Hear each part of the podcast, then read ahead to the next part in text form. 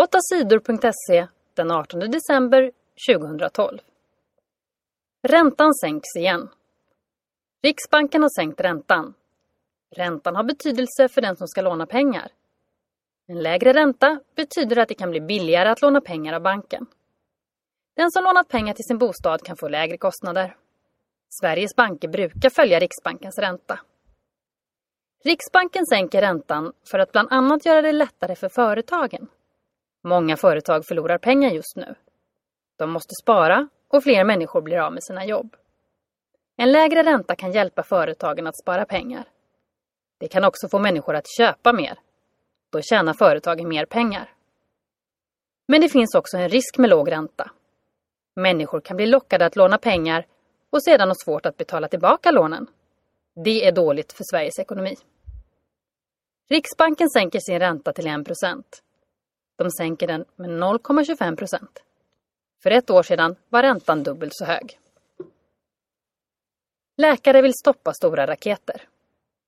Varje år skadas 200 människor i Sverige av raketer.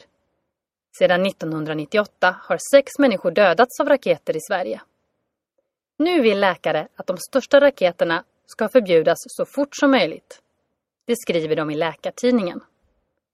Läkarna berättar om en pojke som träffades av en raket förra nyåret. Raketen träffade hans ben. Skadorna blev så svåra att det inte gick att rädda benet. Läkarna fick ta bort det. Det är redan bestämt att de största raketerna ska förbjudas. Men förbudet börjar att gälla om fem år. Läkarna vill att raketerna stoppas nu. 3000 barn har vräkts från sina hem. Den som inte kan betala sin hyra får inte bo kvar i sin lägenhet. Den regeln gäller för vuxna människor. Men barn ska inte tvingas att flytta. Barnfamiljer ska få hjälp av kommunen så att de kan bo kvar. Det lovade barn och äldreminister Maria Larsson för sex år sedan. Men det blev inte som ministern lovade. De senaste sex åren har 3000 barn i Sverige tvingats att flytta. Idag är det frivilligt för kommunerna att låta barnfamiljer bo kvar trots att de inte kan betala hyran. Maria Larsson vill inte ha en lag som tvingar kommunerna att låta barnen bo kvar. Hälften av Sveriges kommuner vräker inga barn. Det är bra. Det betyder att alla kommuner skulle kunna låta barnen bo kvar. Men det tar tid för kommunerna att ordna så att barnen får bo kvar, säger hon. 18 döda av kyla i Ukraina. Det har varit kallt i landet Ukraina de senaste veckorna. I december har minst 18 människor dött av kylan. Fler än 100 personer har fått ligga på sjukhus. De har blivit skadade av kylan. Det säger myndigheterna i landet.